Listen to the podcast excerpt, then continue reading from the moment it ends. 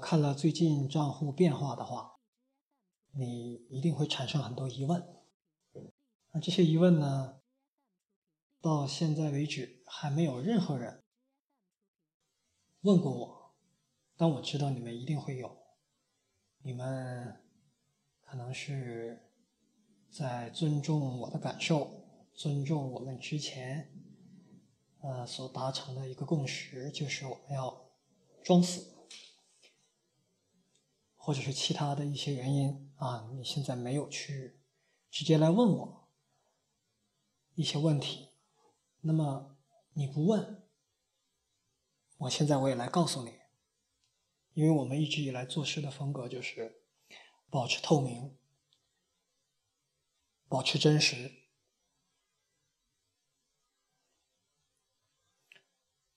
那么这里跟另一件事有一个冲突，就是说，让大家装死，那这个时候还要叫醒大家说啊，现在有什么什么事儿，这个是有点冲突的。所以呢，这个就要衡量一下哪个更重要。其实这个时间叫醒大家一下是有必要的，我认为是很有必要的。为什么呢？因为在过去的几天里，我们经历了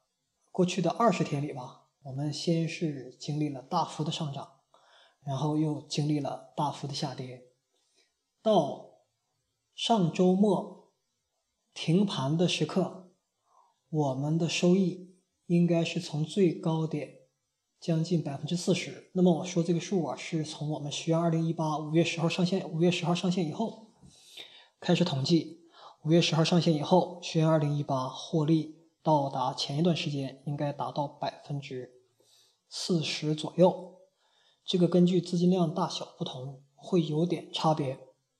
但总的来讲，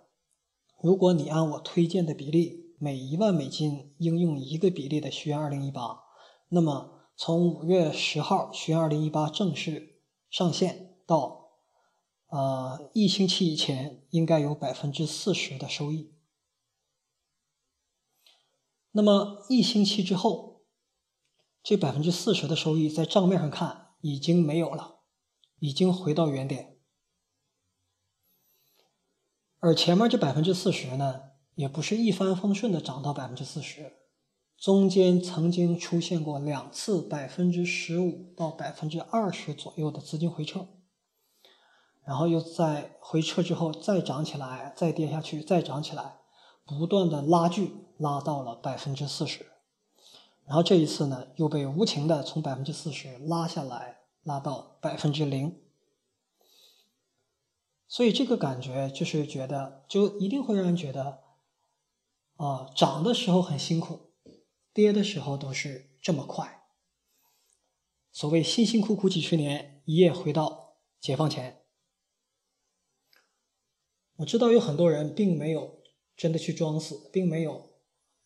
不去观测账户的变化，他们一直在关注账户的变化，甚至一天要看几十次。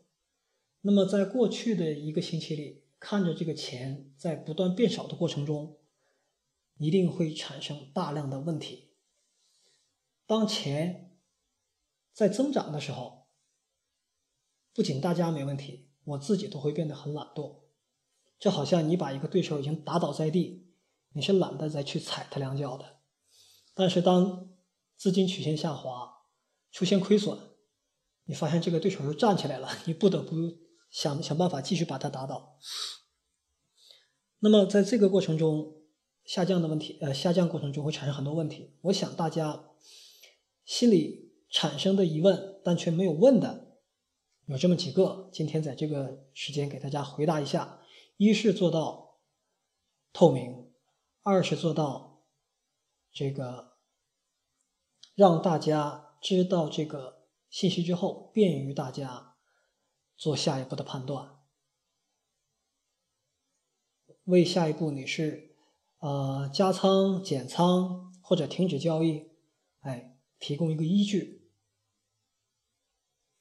那么这些问题啊，我先说一下都哪些问题。第一个，在过去一星期里，到底发生了什么？我们的亏损是怎么来的？第二个，亏损不是应该有所控制吗？为什么这次的亏损超过了以往亏损的幅度？第三个，为什么亏损的时候我们不停？我们有很简单的操作，如果说收益从 40% 降到 20% 了，或者降到 30% 后，我们是可以停的，我们是有机会停的。这个亏损不是一夜之间发生的，在中间的每一个分钟每一秒，我们都有机会把交易停下，为什么我们没停？还有以下一些相关问题，比如说这个市场的轮回啊，或者说有财运呢，因为大家都知道，我在08年的8月8号一夜之间亏了几百万，然后在18年的8月8号我就说了，我说可能金融危机又要来了，我说英镑好像正在纪念金融危机10周年，在那个时候要用可能2个字，因为没有谁都没有预测能力，不知道后面真正会发生什么。那么在几天之后，根据这个市场走出来的这个性状，我们可以看到这个性状走的这种走法真的就是金融危机的走法，但是又跟08年的金融危机有所不同。因为08年的金融危机当时美元是在一个比较低的水平，所有非美，英镑对美元、欧元对美元都是比较高的水平，而现在美元是在比较高的水平。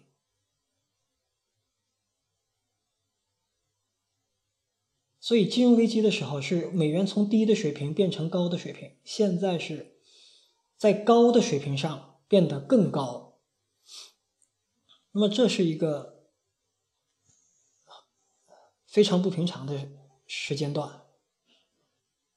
那么还有一个问题，就是在1个月之前我已经向大家公布，我说这个我们找到了一个错误，这个错误不是找到了一个错误，是发现了一个错误的存在，而且经我们的统计，这个错误的存在使我们整体的表现出现了变形，使我们的收益打了5折。也就是说，如果没有这个错误，在过去3个月里我们应该能赚到 80% 甚至更高，风险控制会更好。那么这个错误发现之后，直到现在我们都是全部的精力在抓这个错误，找它到底在哪里。现在这个错误的逻辑排查已经查完了，就是它不在程序的逻辑范围里，就是说原来以为是程序逻辑哪里写错了，现在看不是，而是在其他的环节，比如说数据合成的环节。所以必须要设立一些这个真实运行的环境，要还原现场，才能知道这个问题到底是怎么发生的。我们全部精力放在这儿之后，很多其他的工作就向后顺延，导致大家没有看到原来我预期给大家说的要，比如说在一个账户下可以挂多个投资组合，这种功能到现在也没有啊，网站上的数据也是一片混乱。那么这个错在这次亏损里占了多大的比例？这次的亏损是不是这个错造成的？那像这些问题，我在下面一个一个的回答。好，第一个，你开账户之后，或者你在盯着账户，你就吓一跳，哎呀，前2天我很高兴啊，这几个月赚了 40%， 这个比 P2P 要赚钱。P2P 跑路了啊，我们这也出现了亏损。那我们是出现了亏损，但是究竟发生了什么？我先简要回答。第一，主要是行情的突变，行情跟往常不一样，我们系统的设计就是在突变的时候我们会出现一些亏损，这是我们在正常情况下赚钱的一个代价，必须付出的代价。我们真的没法做到说你怎么都赚钱，那 H-bomb 是这个设计目标，但它也做不到一直都赚钱，它只能说在亏钱的时候少亏点，赚钱的时候多赚点。那么，所以第一个原因，就最主要的原因是行情出现突变，而且行情突变的性质，是金融危机性质的，金融危机类似的性质。也许从下周开始，我们会看到，在金融市场上最先表现出来，就类似2018年的金融危机再次的发生。下周能知道是不是真的发生了。如果真的发生了金融危机类似的行情，那么对全世界的人来讲都不是一个好事，而对我们来讲，可以做两件动作。第一个动作，原来的系统你不能用了，因为原来的系统我们是这么说，原来的投资组合你不能用了，原来的投资组合是给非危机情况下用的，它在危机情况下会亏钱，在非危机情况下会赚钱。但其中有很多策略就是不怕事儿大策略，市场波动越剧烈或者越单边，你一直的上涨或一直下跌，或者你就是金融危机你都能赚钱，那可能要做策略的切换，或者是做停止观望，保存实力，等待我们的 H-bomb， 等待我们的清淡。那么第一是行情，所以这里涉及到问题就是，还涉及到第二个问题就是，是否是这个亏损跟错误有关？那么据我在昨天进行的大量统计，现在得出的结论是，这次的亏损和我们之前发现的错误直接关系并不大，有影响，但并不大。影响分为两部分，第一部分就是这个错误使得我们有一定数量的，因为我现在没有完全统计129个策略，我只统计了一部分，抽样统计了一部分，所以我只能说数据还不完全，因为统计非常费时间。有一部分本应该在这种行情里赚钱的趋势类策略，就是大家看到收益曲线呈脉冲形状的那种，中间带横水平线的那种策略，在这个行情里并没有发挥应有的赚钱的作用，有一部分因为这个错没在这个时候赚钱，如果他在这个时候赚钱了，整个的亏损自然会降得很低，至少比现在低。这是一。第二，它如果说它带来影响的话，它的影响并不是亏损这一段，它的影响是在亏损之前那段时间没有赚到更多的利润。所以简要回答，第一个因素，市场走危机行情了；第二个因素，此时我们有错，但这个错的直接影响并不严重，也就是说没错的情况下，我们在这个行情下也会亏钱，但亏的会比现在少一点。 OK， 那第一个问题基本已经回答完了补充一下的话，就是在量上的补充，说这市场到底怎么样了，我就不想去说了，你们自己去看一下。我估计可能很多人连行情软件都没有，打开行情软件看一下，你看看这段时间的这个市场的这种波动。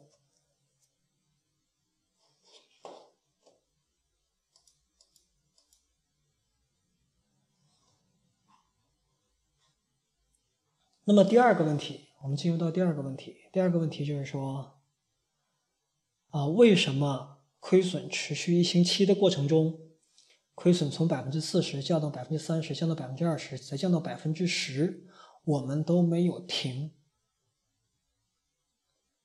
因为从关爱大家资金的角度，如果出现亏损，我们是可以选择停下来的。停在盈利的 20%、10%， 至少大家觉得，不管怎么样，我没有白跑一圈，我还是在赚钱的。为什么我们没有停？原因有好几个，我一个给大家讲。大家讲，第一，因为我们现在说为什么不停，是基于我们对未来一段时，对过去时间已经发生的事情的了解。我们知道，如果不停，一直亏下来。而在当时那个时刻，因为我们没有预知未来的能力，我们并不知道它会不会随时利润翻转上去。那么在4月20号，我曾经7月20号曾经出了一期节目，说为什么做事这么难，因为那时候就很痛苦。那个时候发生的事情跟现在差不多。那个时候也是我们利润达到了 30% 左右的时候啊。然后又出现了大幅的回撤，从 30% 回撤到 10% 左右，最大的回撤应该有 20% 左右，大量的回撤。那个时候我们也选择没停，但是当它回撤到 20% 之后，在星期五一天里，它那一天就把前面应该是连续阴跌了一两个星期的出现的浮亏全部赚回来了，在那一天回到了 30%。 而在过去的一星期里，我们每一时刻都面临着同样的情况，就是说在下一秒钟行情是否会发生反转，我们的利润会不会在短时间之内再回到原有的水平，是不知道的。而从统计上，从概率上，一定是倾向于它会回来的。所以这是原因一，就是为什么亏损的时候我们不停，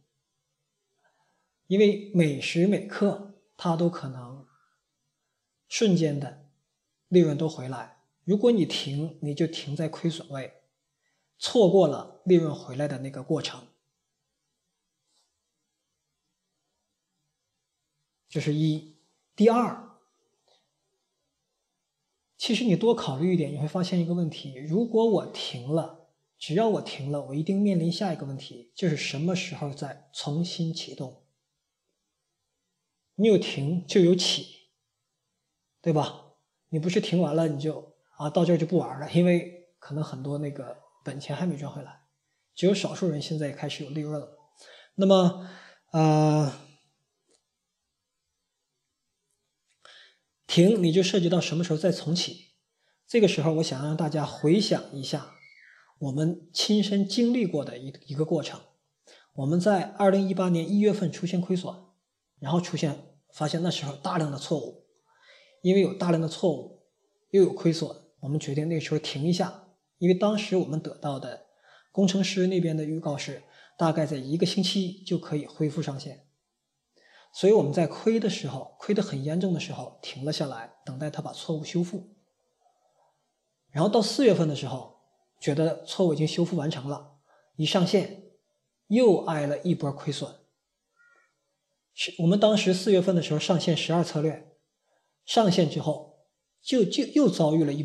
波极端行情，所以是在1月份的亏损之后又一次来了一份亏损。所以到4月末的时候，我们的亏损已经很严重。而回头去看两件事儿，1月份停之后到4月份开之前这段时间，如果我们系统在运行，或者在那段时间他把那个错误修正了，开始上线，那段时间是赚钱的。市场是有周期，是有节奏的。如果我们选择在亏的时候停，在赚的时候加，就会发生这种情况。你停了之后它开始赚，你开始之后它开始亏。当你很不幸的时候或者从概率上比较大的角度，如果你这么做，亏的时候停，赚的时候再进，那么基本上你遇到的就是亏的阶段的比较大，你躲过去那段赚的几率比较大。因为市场就是有周期，往复不停的这么波动。所以我们要停就涉及到什么时候开。你亏损时候停，你再开的时候有可能还是一个亏损段。那么以上这是两个原因。还有第三个原因，为什么我们不停？这第三个原因你一定要细听。我曾经在节目里做一个科普，专门做了一期科普，那是给一些原来完全没有经验的人，投资经验的人做一个最简单的科普，就是你得知道我怎么样去看我这些钱的变化，它是多了还是少了，它是在持续增加啊，还是在波动啊，还是在持续的减少，或者是在持续增加之后迅速的减少。所以当时我给大家说的是，做科普说的是你看账户净值的变化的看法是，一是看 balance， 就是账户余额，二是看浮动盈亏。账户余额加浮动盈亏是你现在的净值，就是现在我想把钱取出来，我在账户里是多少钱呢？就是那个账户余额加上浮动盈亏。浮动盈亏如果是负数，就你取出来的钱就是要少一点，如果那边是正数，你就是把浮动盈亏加到 balance 里，就是你能取到的钱。而那个是科普的，真正你账户的净值，你这个账户现在里是有多少钱，不是这么看的。我们现在看账户净值，大概就是还有 10% 的盈利，同时有 10% 左右的浮亏。所以10% 的盈利加 10% 的浮亏，所以我说我们的净值已经回到相当于4月份相当于这个5月10号我们的虚研2018上线之前回到解放前了。实际上严格来讲并不是。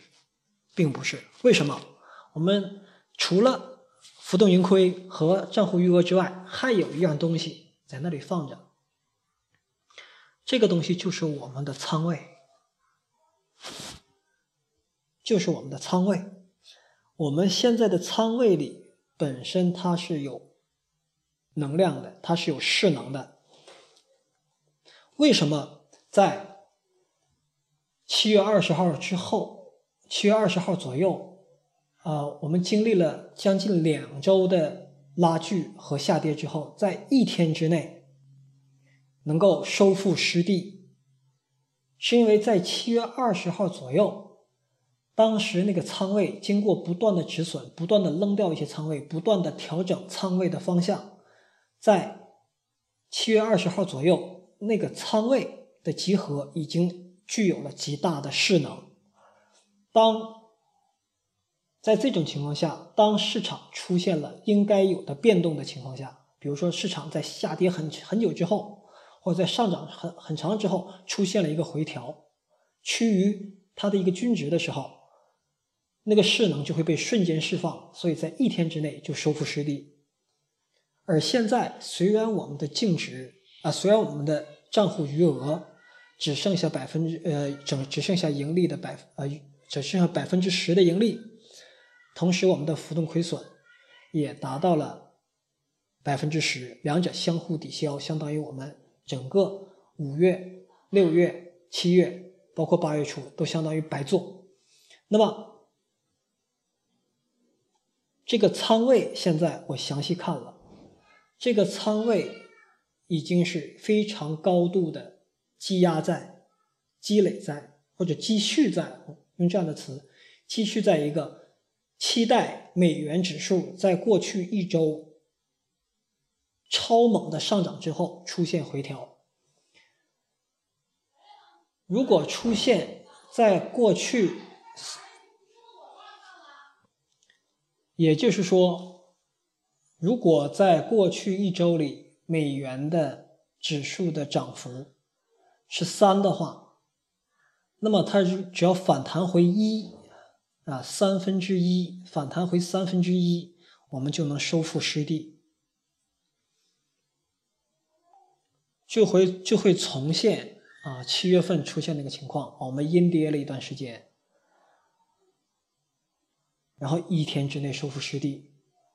那么这就是大家需要了解最重要的一件事情，就虽然我们的净值现在下去了，但是我们手里这个仓位它有很强的势能，而这个仓位的势能是你在表面上是看不出来的。之所以能够下跌之后一日之内上去，实际上就是两种能量在转换。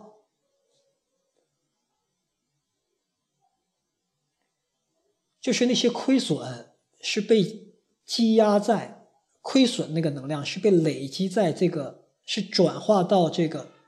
所拥有的持仓里面。我这样打一个比方，可能大家就明白了。假设说明天有一个很好的公司要上市了，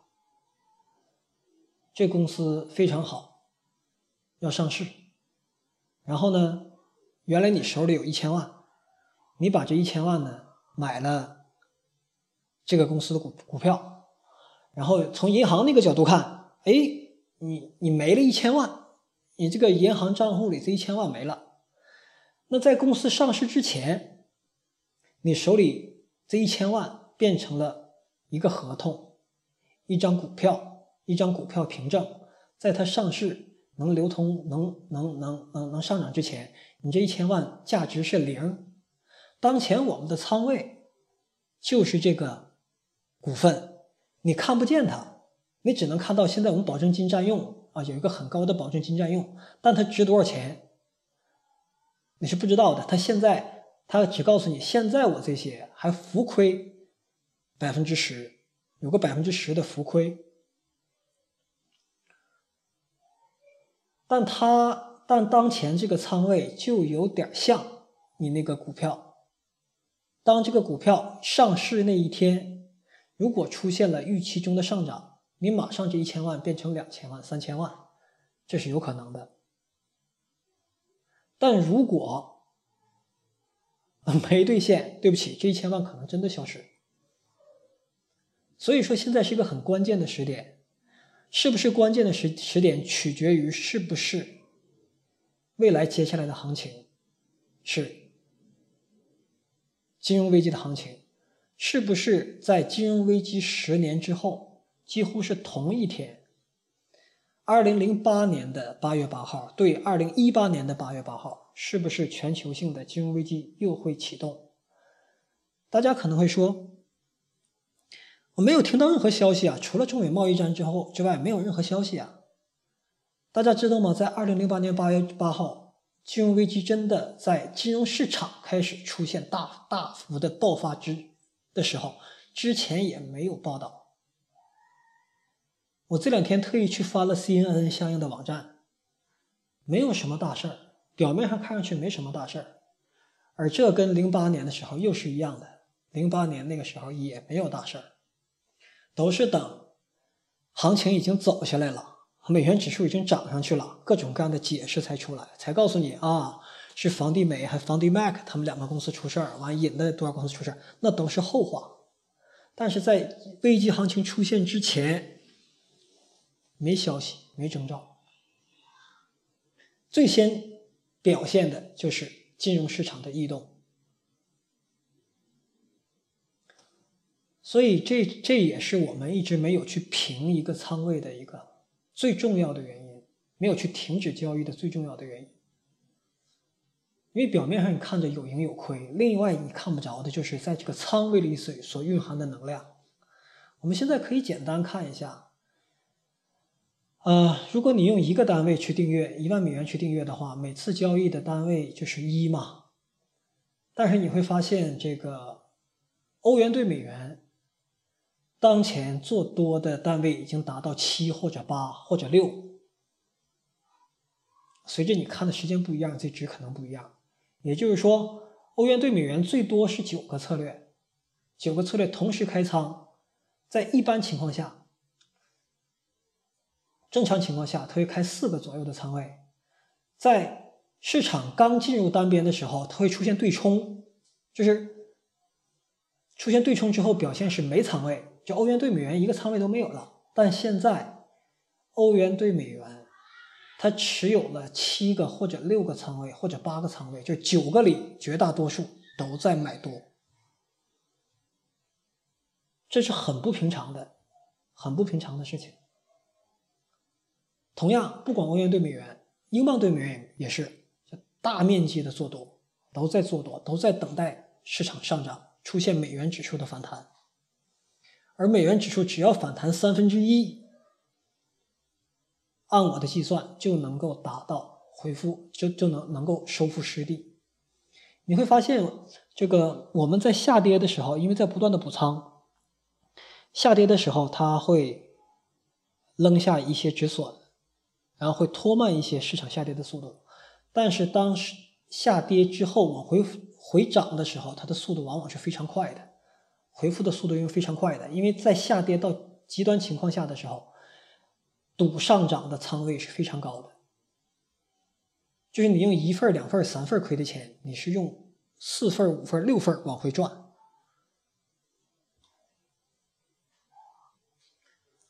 那么明白了回答这个问题之后，大家就可以知道，现在我们虽然在净值上是有亏损的，我们看到我们的盈利是有损失的，有消失了，盈利消失了，但是我们那个仓位里，现在这个仓位里是在重仓等待美元指数的反弹。如果下周美元指数出现反弹，那么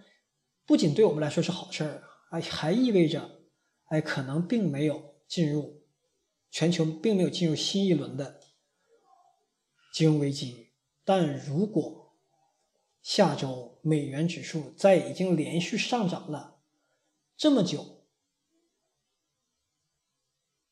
把英镑对美元已经从 1.7 现在已经干到 1.2， 从欧元对美元从 1.6 现在已经干到 1.1， 这种情况下如果还继续涨，那这个危机真的是翻了天了。那我就只能是感叹造物弄人了。10年前8月8号给我来一次，10年之后又他妈给我来一次。不过这里大家可以看到可能有那么一种叫财运的东西存在。有算命的跟我讲说，我这辈子手里流通过的钱无数，但我自己花的钱很有限。现在看这事儿，他说的越来越对。同时这里就是还有一个事情，就是为什么我一定要做成一个平台，为什么我希望上面有不同的投资组合。只不过大家是有点懒，大家都希望徐老师用什么我用什么。这样的原因就会造成什么呢？就我赚钱你们就赚钱，我亏钱你们也亏钱。我刚才做了一下统计，就是在我们现在在线运行的139个策略里，有一半以上在过去的一个月和过去的一个季度里都是赚钱的。就包括上周这么下跌之后还是赚钱的。所以如果你没跟着我，你就在里面选了一些策略，你就应该，不是极有可能，几乎是一定是，你跟我的命运不会一样。如果我的命运注定就是每隔10年就砍我一刀，那你用不着。因为你看到了我们用的这个策略里有一半以上呢是赚钱的呀。而且很讽刺的，你知道是什么吗？很讽刺的是，如果你去查最近一个月赚钱最猛的和最近一个季度赚钱最猛的，你会发现那个策略是4月份亏钱最多的，我们扔掉那个12策略里的，应该是253号或者257号。那个策略因为我们4月份亏钱，很多人把12策略就停了，但就是在停了它之后，这个被我们停掉的12策略里，当时我说这些虽然亏钱，但它都不是吃干饭的。结果时间从1个月放到3个月，你发现赚钱冠军就是他们。所以我一直要求大家清仓，清仓不是清掉仓位是清一点仓位，就说你可以经历时间长一点，你看的事情多一点。你真的仓位很重的时候，是你赚钱就是很 happy， 但是肯定走不远。那当我们现在还有错误没有挖出来，当我们还有那么多投资组合来不及给大家，当我们还有H-bomb 还在开发中，真的是清仓。那现在我给大家一直推荐那个比例，就是每1万美金你放1比例的那个，就属于一个清仓，很轻的仓位。你会有赢，会有亏，但不会死翘翘。啊，现在我们就是期待，一是这个错误解除，啊，二是。 H-bomb 能快点开发出来，然后在此之前能够把这个网站上的功能打开，让我能够多给大家一些投资组合，不让大家都选择跟我一模一样的。我搞个平台就是让大家不一样，大家都选跟我一模一样的，这个平台的意义就没了。我们为这个平台我们付出太多了。 不是说我付出多，是我们全体都付出太多了。因为我们从2017年的4月份开始上线到现在，只有2017年的4月到5月、5月到6月那段时间，我们的表现是系统的表现。因为在那之后，在2017年的6月份之后，我们就开始进行多账户。 就开始进行这个多账户和多策略，结果到现在为止已经一整年，又过2个月，我们回头去检查的话，我们发现没有任何一个时刻，系统的运行是按我们设计目标运行的，它始终是有这样那样的错，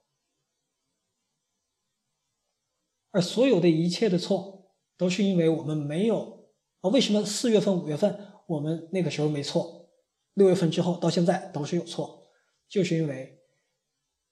17年4月份、5月份，我们用的是单账户，用的也是小规模的策略组合，只有5个策略，那个时候达到了一个月20-30%的收益。后来所做的这些，我们所遇到的这些错，全是在开发多用户平台和多策略过程中，多投资组合的过程中。 发生的，但是我认为，它还是值得的，还是值得的。这个咱们往后看，眼光放长远一点，大家会发现它还是值得的。我们做的这件事情，它是一个伟大的事情，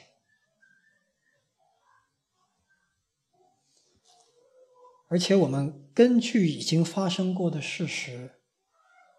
我们看到。 我们有诸多的优秀的策略，即使在没被正确执行的情况下，也有非常亮眼的表现。我们有朋友去找合作者，合作者就说这个那个啊，这个数据那个数据怎么样？我说你不要跟他那么谈，你要问他说你现在你现实世界里你在用的。 你真正用过的，而不是你在脑袋里去想的。你最好的产品是什么？你最好的投资工具是什么？拿出来我们 PK。我们不要说一个月20%，我们一个月10%，是不是也很舒服呢？我们是不是曾经达到过这样的能力呢？而且在达到这样能力的时候，我们是不是已经把大家所需要付出的努力已经降到了最低值？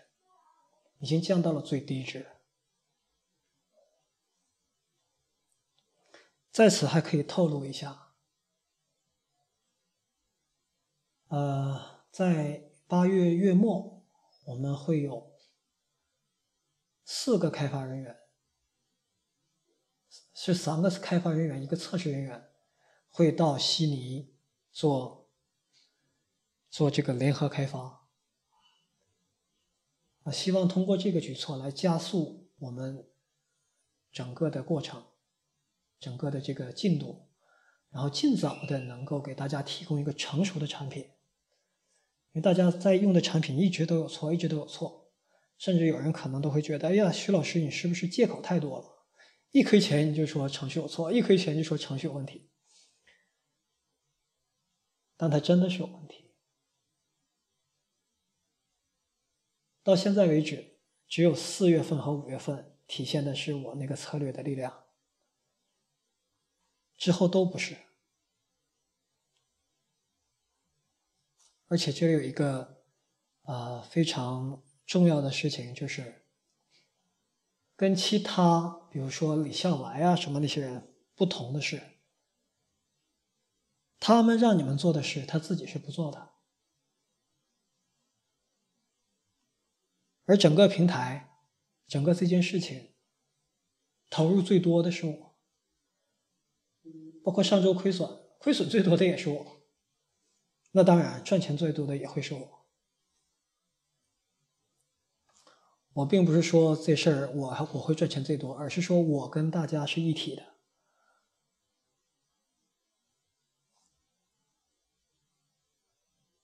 来了坏事的时候，我是首当其冲的。平常我是身先士卒的，我都是投入在先。那么在这下周这个很关键的时刻，说这个下周会否成为非米货币对在年度的一个低点，是否成为美元指数的一个拐点，还是下周成为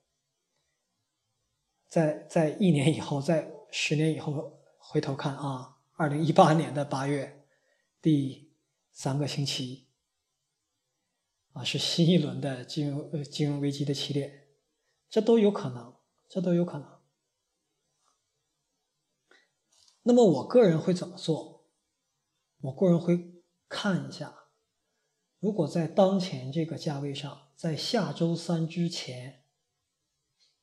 还不出，下周3夜里之前还不出现反弹的话，我可能会切断所有仓位，即便这个仓位有很强的势能，我可能要把它扔掉。这就好像你花1000万买那个股票，这股票还没上市呢，就这几天可能要上市，但这个时候你要怎么做？但我为什么要扔掉？是因为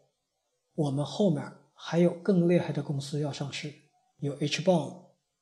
有修正过的系统，有更好的投资组合。在这个上面，在当前这只股票上损失的，在下一只上应该能回来，而且肯定是下一只比这一只更好。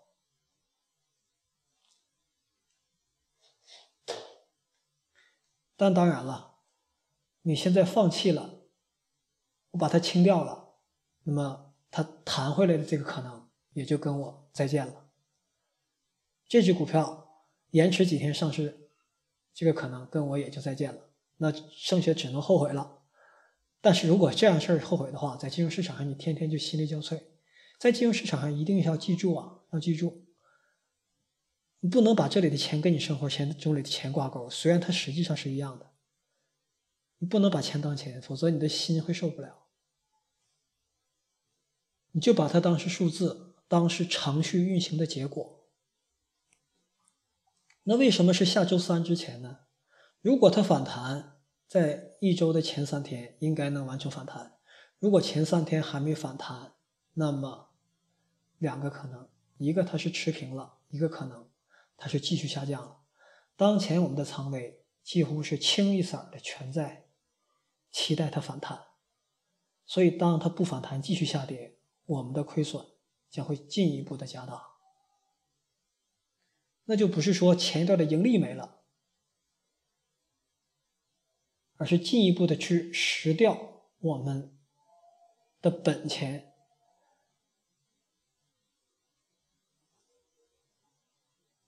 所以在得知了这样的信息，我给大家做这样的说明之后，你也可以自己做一个决策，因为现在我早已经把这个决策权放给你们自己了。就你可以随时去调整订阅的比例，你甚至可以停止或者开启交易，我们有很多人已经这么做了。其中有一个人很幸运的在赚 40% 的时候把比例调低了，调低到原来的1/10，所以他赚了 40%， 然后只亏了，我想想啊，亏了 4%， 他还应该有 36% 的利润。大家是可以这么操作的，虽然我不建议这样，但是这是你们的自由，在这个时候可以行使你们的自由的权利。你也可以星期一一早上就进行减仓，或者有些人可能已经减完仓，然后在你看那个网站上的收益曲线啊，什么时候还进一步下跌了，你再买回来，这是可以的。 那么我想，关于这段时间的这个事情，基本就已经都说清楚了。剩下就是观望和等待我们的开发进度。谢谢各位。